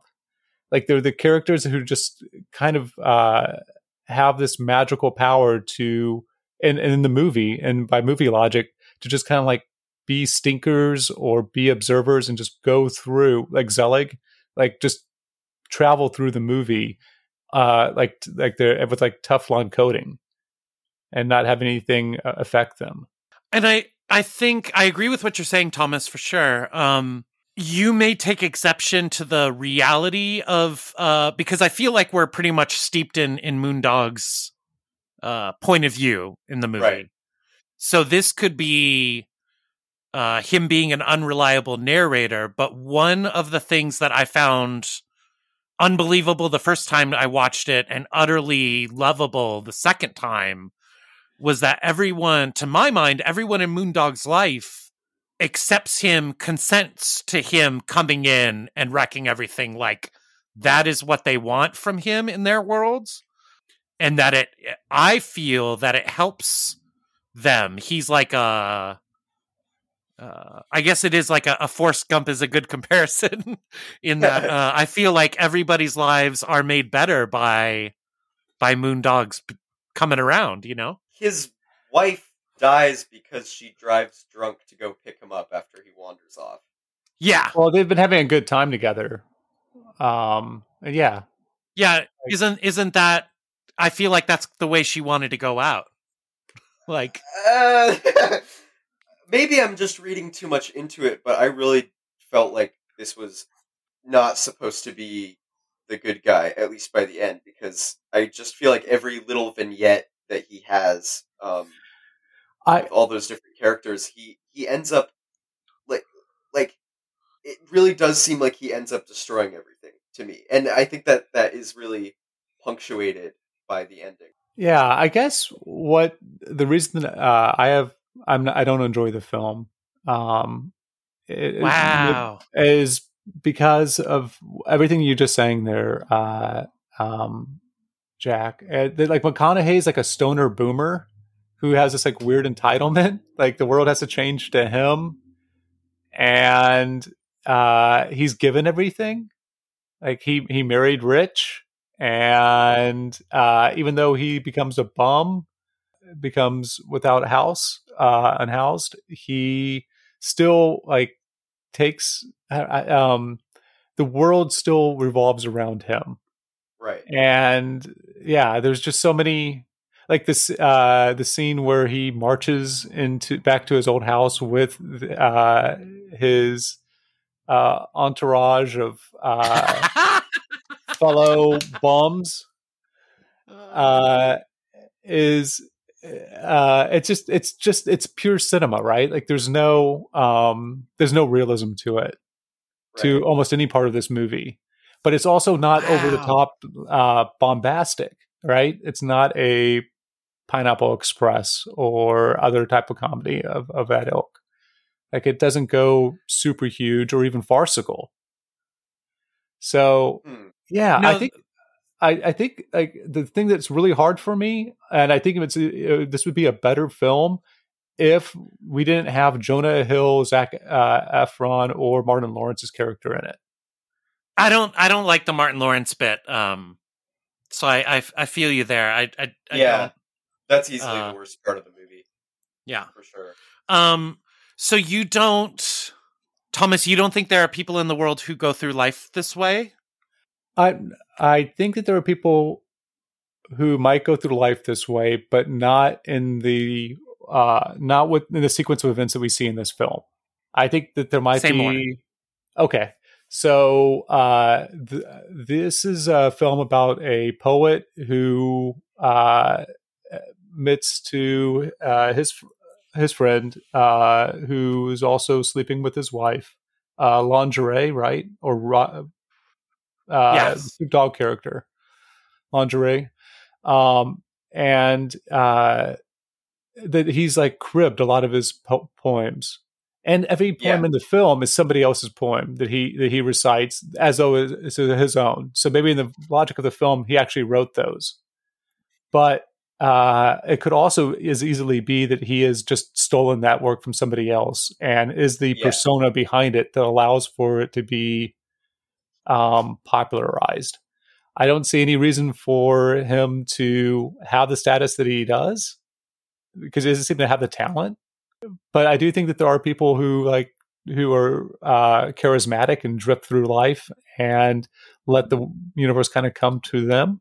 Uh, But but the only thing I really found like I, found fascinating about the film, or I, I really enjoyed, was the dynamic between um, uh, Moondog's wife Minnie and uh, Moondog, and he, that he knows that she cheated on him, but doesn't say anything when she comes to pick him up, and doesn't say anything, and she dies without him ever confronting her about it, Right. and he's okay with it. Like he doesn't have to have that grudge. Yeah, they're they are uh not to drag personal stuff into it, but they're they're I mean they're essentially an open open relationship, right?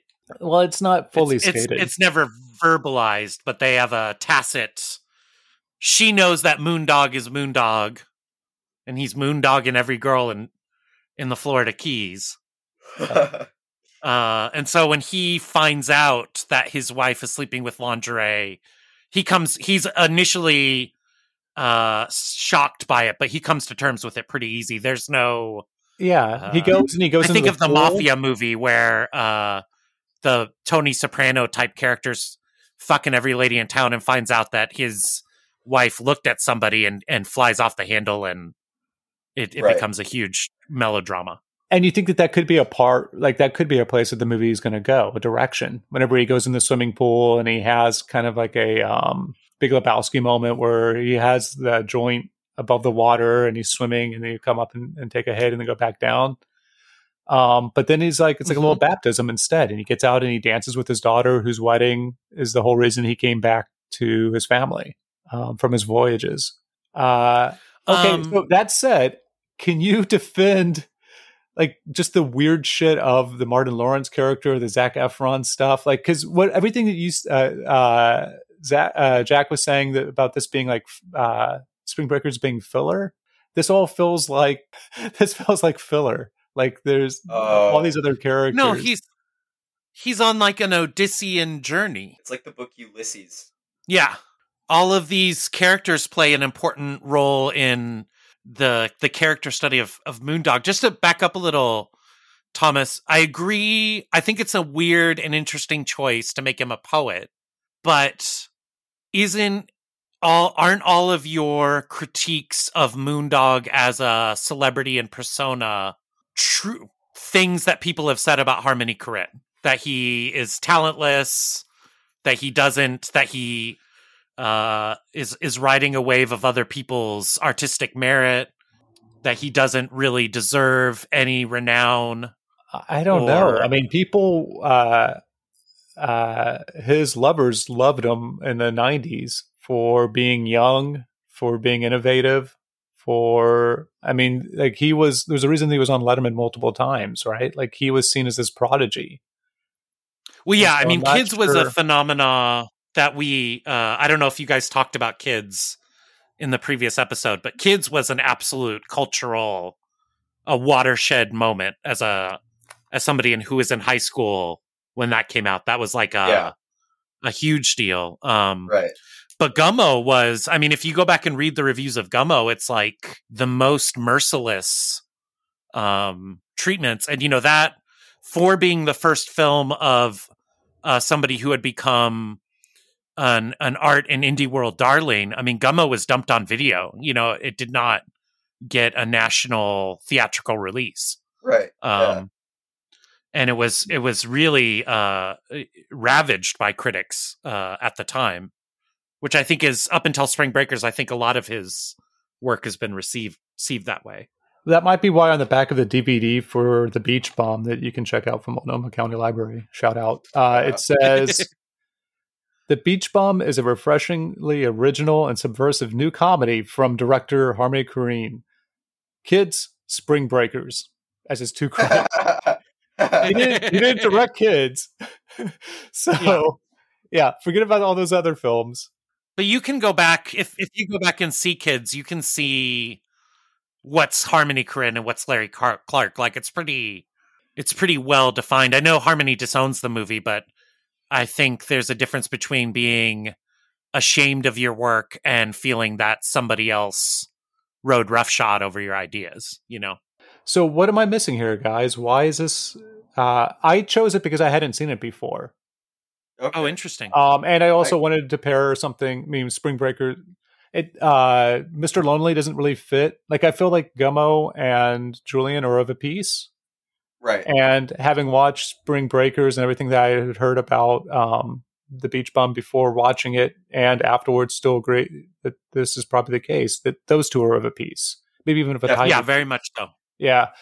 Um, yeah. And uh, Trash Humpers, not quite a film and doesn't quite fit, um, nor would Mr. Lonely uh, yeah. into any of those. So that's why I picked this pairing. Uh, but I'm yeah, I was hoping I had high hopes, like pun intended, high hopes uh, for uh, the Beach Bum, and instead it felt like a 70s like uh, it, it, makes sense to me that he praised uh, we talked about this a little bit last episode clint eastwood's orangutan movies as the original.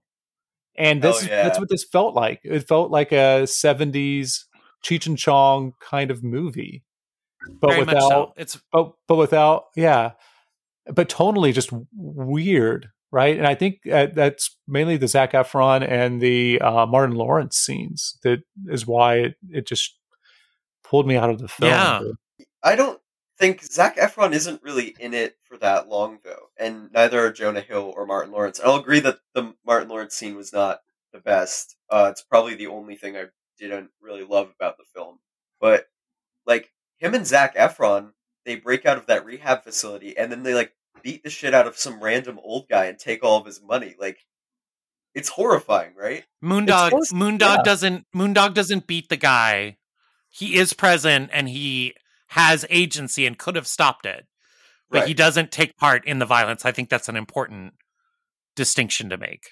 He does seem like too stoned out of his mind and uh, drunk and high all the time to really care about anything that's going on, or at least on the surface. And I don't think this is like a, a situation where it's some sort of which I was hoping this is the direction the the movie wouldn't go, and I'm glad it didn't. That he's some sort of broken character that's using all that as a mask. And if Steven right. Spielberg directed it, there'd be a scene where he's sober at the end and he goes and hugs his daughter and cries about how he was an absentee at, father. At the gravestone, he they go they meet at at uh in the rain. at um, Minnie's, Minnie's grave, gravestone, and he collapses onto his knees and apologizes to his daughter and hugs the gravestone. And the movie, he as he hugs the gravestone, the camera begins to pan out, and we see the broken beach bum, forever regretful, in in the graveyard, just just just basically making love to Minnie's grave, and that's uh, that's the Spielberg ending and that might be a little bit like trash humpers depending on how he's making love to it. Um the uh um, he also wins what a pulitzer? Yeah. That's something that i loved at in this is that like the the kind of uh, absurdist logic of spring breakers where they're in front of the judge but they're all still wearing their bikinis. Like that stuff didn't really gel too well with me. Uh, but i think in this the point after his wife dies and it's like okay you have to go on this quest and write a new book, otherwise you don't get any of her stuff. Like that is really absurd, and the way it comes together with him winning a Pulitzer at the end for a poem that uh, presumably isn't even his is just like ridiculous. But I something about it uh, worked for me. I got it. Can I can I can I riff for a second on what I think is going on in the in the movie? No, what else do we got? Well, you know, I don't I don't want to just derail derail everything by uh Anyway, so um, I think that Spring Breakers is about hedonism, but it's an indictment of hedonism. And I think Harmony Korine is a hedonist. And so the beach bum is important because it goes back and corrects the record and says, you can live this lifestyle is not bad. Like, I think he's saying, I don't think he's holding Moondog up as like a model for society, but I think he's saying, like, this is a guy in the world and there's nothing wrong with this guy. Like, this is a, a person and he's fine. Like, he's good in, in the world. So I think it's really a defense of hedonism as a life philosophy. And, um, I think Korine is honest and in, in taking the good for the bad. So Moondog um, you know, hangs out. Moondog will basically hang out with anyone who likes him. And that eh, means he ends up with the homeless. He ends up with people who are in really definitively awful situations personally. Um, but they are not judgmental of him. And so he will go anywhere where he is allowed to be free um, in his in his scheme of the world. That does end up with him being in situations like with Zac Efron and like Martin Lawrence, where terrible things happen and Moondog's way of being makes it impossible for him to intervene. Mm. And I think that Harmony Korine is like drawing your attention to the fact that like sometimes terrible shit happens and Moondog's responsible, even if he didn't do it like with the mugging and Zac Efron's uh, mugging, he could have stopped it. He could he should have known better than to let this happen. But he's just incapable of that higher level decision making. And that is also what makes him a beautiful soul in the world to get, you know, hippy dippy ish about it. Yeah, I mean, I think um, I understand, and what I like is like uh, that centralism, right? Like it's it's uh, it's a pra- in praise of um, yeah, a little hedonism.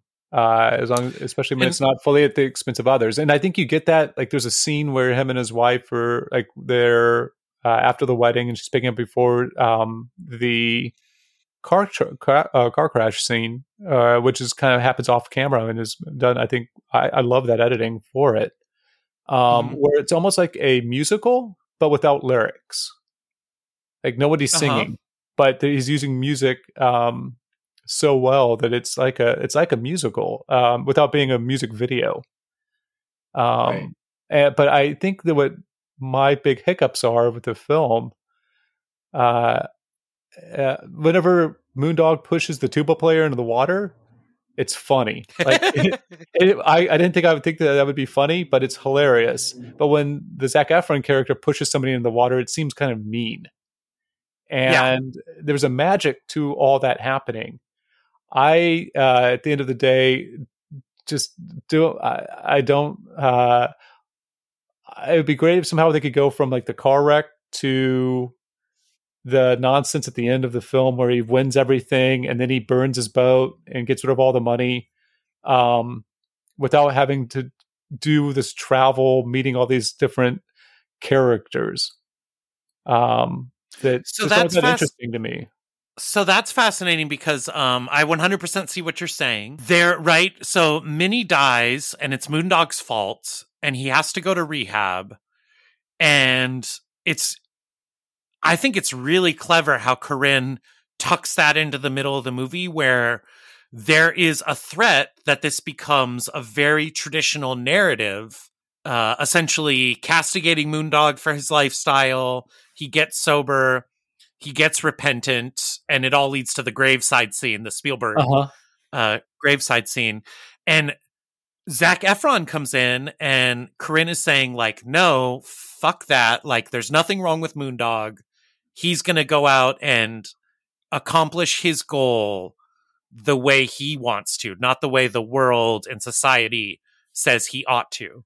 And I think those different uh, the episodic nature of what happens afterwards is certainly hit and miss. I think the thing that stops this for me from being like a masterpiece on the level of Spring Breakers is the Martin Lawrence stuff, um, which I think just plays poorly, and I don't think Martin Lawrence is funny anymore, uh, for better or worse. Um, Uh, but short of that, like I think it's like uh, he goes on this journey to get back to himself. Um, and you just never see our country is so moralistic, and to see this full throated defense of of Moondog as uh, a true and valid character that is wholly American and is worthy of praise is like a really uh, rebellious in, in its own way. No, absolutely. I I, th- I I think we have the opposite reading of the movie. I don't think your reading is wrong, but it's just interesting that we could watch the same movie and think it's saying something that's so different because I really think that this is a a horrifying like total indictment of heat. Fascinating. I don't think anything about this is saying at all what Moondog is doing is not to be black and white about it, but right. I, I think it's it's definitely saying that his lifestyle is completely uh, ballistic and destructive, and I just think it so cleverly uses this sheen of like a hangout stoner comedy to really give you this disgusting portrait of of America and of like what rich people like uh, James Franco's character Alien in uh, Spring Breakers can get away with just because of their personality or their wealth and their fame. I, yeah, I mean, I think that Korine wants to have Ryan's reading of it, but I think the reason that uh, I, it's not, you know, top tier for me, Harmony Korine, is that I, I think I'm have more of a sense of yours, Jack, because uh, like his daughter says, like uh, to the husband that she eventually leave, she marries this dude and everybody's like that guy's lame. And then she's like oh yeah he's lame. She says something to her husband at one point like my dad is a visionary and an amazing artist and you'll never be anything like that. It's, it's like an offhanded comment. Yeah. i don't i don't have it verbatim there but it's unearned it just feels unearned throughout the whole movie. Like i don't hear him i, I just don't see his uh and i'm glad that we don't have like a, a it's like um kind of uh Naked Lunch in that it's not really about writing the book, but it is. But that's what's happening in the background. Uh-huh, um, right. uh, for this movie, I like that we don't get a new poem at the end. We get the one that he's already done, uh, performed uh-huh. for us at the beginning of the film.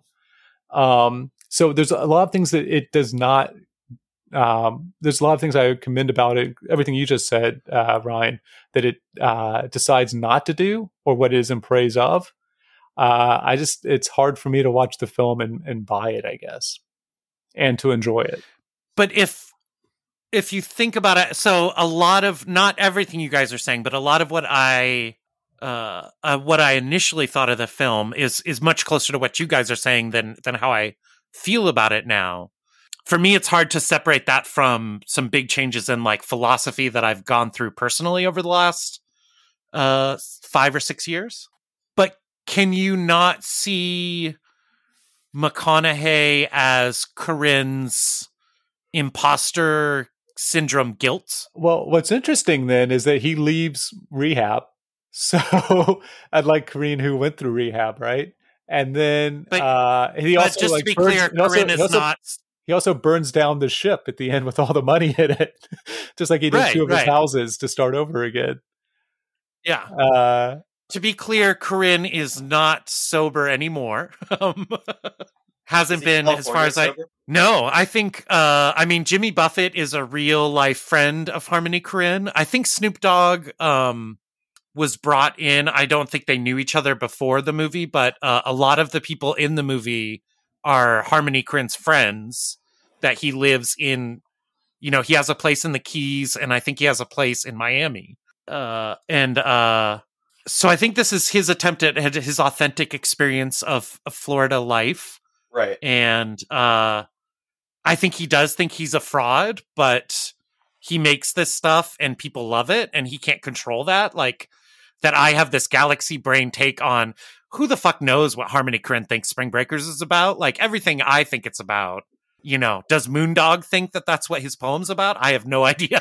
like, you know, like, um, and that's that's very much the way I saw it this time is like, oh, this whole weird thing about him being a poet is just because Harmony Korine has had a 30 year long career at this point and has no idea why some of his movies go over well and why some of them are hated. Like he's Right. just out there being the moondog and and making what he makes and sometimes people love it and sometimes people hate it but like this is his journey you know Yeah, I guess that's why maybe maybe he isn't saying that Moondog is a horrible person, but it's kind of hard for me to think that's not what he's saying because have you guys seen Blowout, the De Palma movie?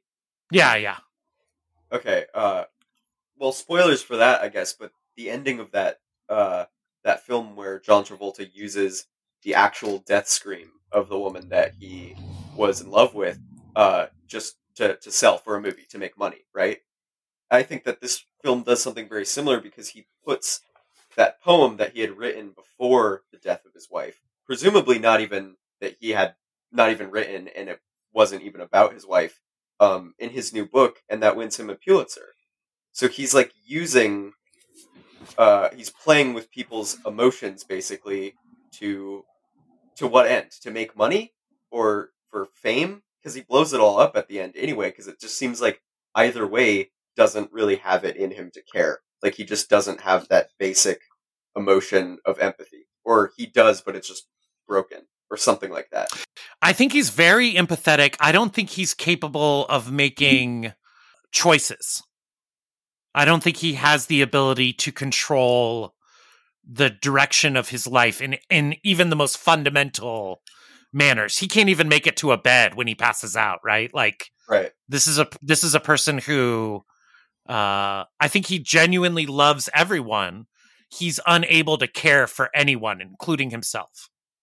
And that is the Yeah. best and worst thing about him is that um you know i was uh because i really loved moondog this time around i was so frustrated with him at the end when he when all the money burns.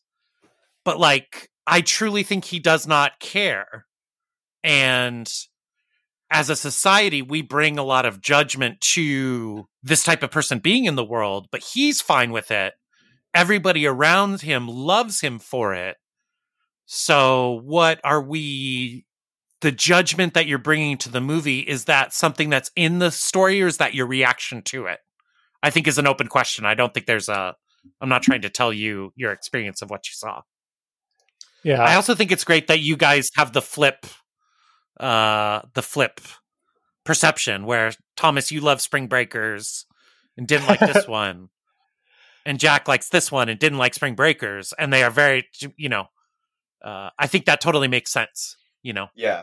Oh, I was gonna see if we had some Google reviews. We've got a couple somewhere. Yeah, let's see. Most of the Google reviews for this film are just like totally unhinged and just like people saying it's the worst movie they ever saw and that they had to walk out of the theater and get their money back. And I guess that's good that this movie pissed a lot of people off. I love Oh. it. Riley Warren gives it two stars and says this movie p- panders to stoners in a much more fundamental way than most stoner movies do. The main character Moondog never faces any consequences for his actions, and everything comes easily. Somehow, this guy is a genius poet. He wins a Pulitzer Prize for the poem book that he finally gets around to publishing based around pseudo intellectual stoner thoughts he has. And then Riley goes on to say, that is the stoner fantasy. In reality, stoners are losers that wouldn't know the first thing when it comes to writing. I don't mind stoners who have a simple life, but this movie gives them the illusion that they can have it all. Suck it, stoners. okay, Ross Richards gives it five stars and says, My favorite film of 2019. It features Matthew McConaughey's best moment as an actor. The cinematography was stunning. It's a secretly it's secretly a genius horror movie about a sociopath destroying everything he comes into contact with. I'll die on this hill. That's exactly what I was saying. yeah, fascinating. I, I love that. Uh, I love that interpretation, even though I violently disagree with it. Wow. Cynthia Rose says this is the worst movie I've ever seen. It definitely should be rated X. I was disappointed that this was called Beach Bum. I thought it was about a handsome guy surfing and enjoying life. A more accurate name would be Drunken Filthy Loser. And we don't even see we don't even see his bum, do we? I don't think we see Uh, No, I don't think so. McConaughey ass. That's surprising. it is. I'll just watch Meg- Magic Mike instead. oh, yeah. Meg Bellinger gives it one star and says the preference would be zero stars. This vulgar glorification of substance abuse, mockery of commitment and marriage, de- degradation of employees left me fuming. Parentheses, we stopped watching after a mere 15 minutes.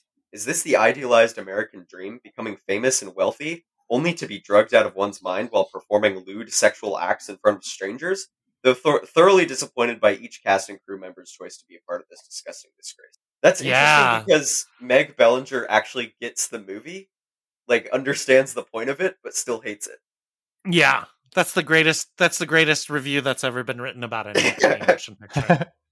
Yeah, I I loved it. I thought it was amazing. Uh, thanks for forcing me to finally getting around to watching it, Tom. yeah. Thank you guys for uh, joining me on this this voyage into Harmony Korine. Uh, we watch. Can- let me see. Go ahead. Can I read a very quick uh, Letterboxd review? uh, Yeah, from one of my my favorite letterboxers. go ahead. So this is by Brat, uh, who used to be a Portland-based uh, film critic and is now in LA. Uh, three and a half stars. Trying to brainstorm. Brad is a woman. It should be said. Uh, trying to brainstorm a professional and respectful way to say that Isla Fisher ripping a giant bog on the patio of an oceanfront Miami mansion while getting her pussy ate by Matthew McConaughey is, in this reporter's opinion, important and awesome, failing spectacularly. Very good. Uh, yeah, it's a it's a strange joy of life that we see in in his films, right? From Gummo through The Beach Bum. Yep. Uh, and I am looking very forward to seeing how he's going to uh, restructure or redo uh, Uwe Boll films. That's our next director. yeah, we're gonna.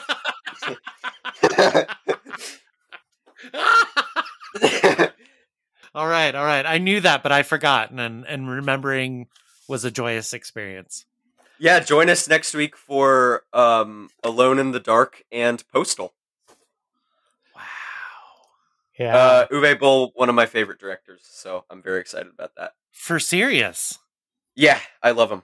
Okay. What do I, what should I watch? Do I need to watch those? What do I what's the if I'm going to give Uwe Boll a shot, what's the one?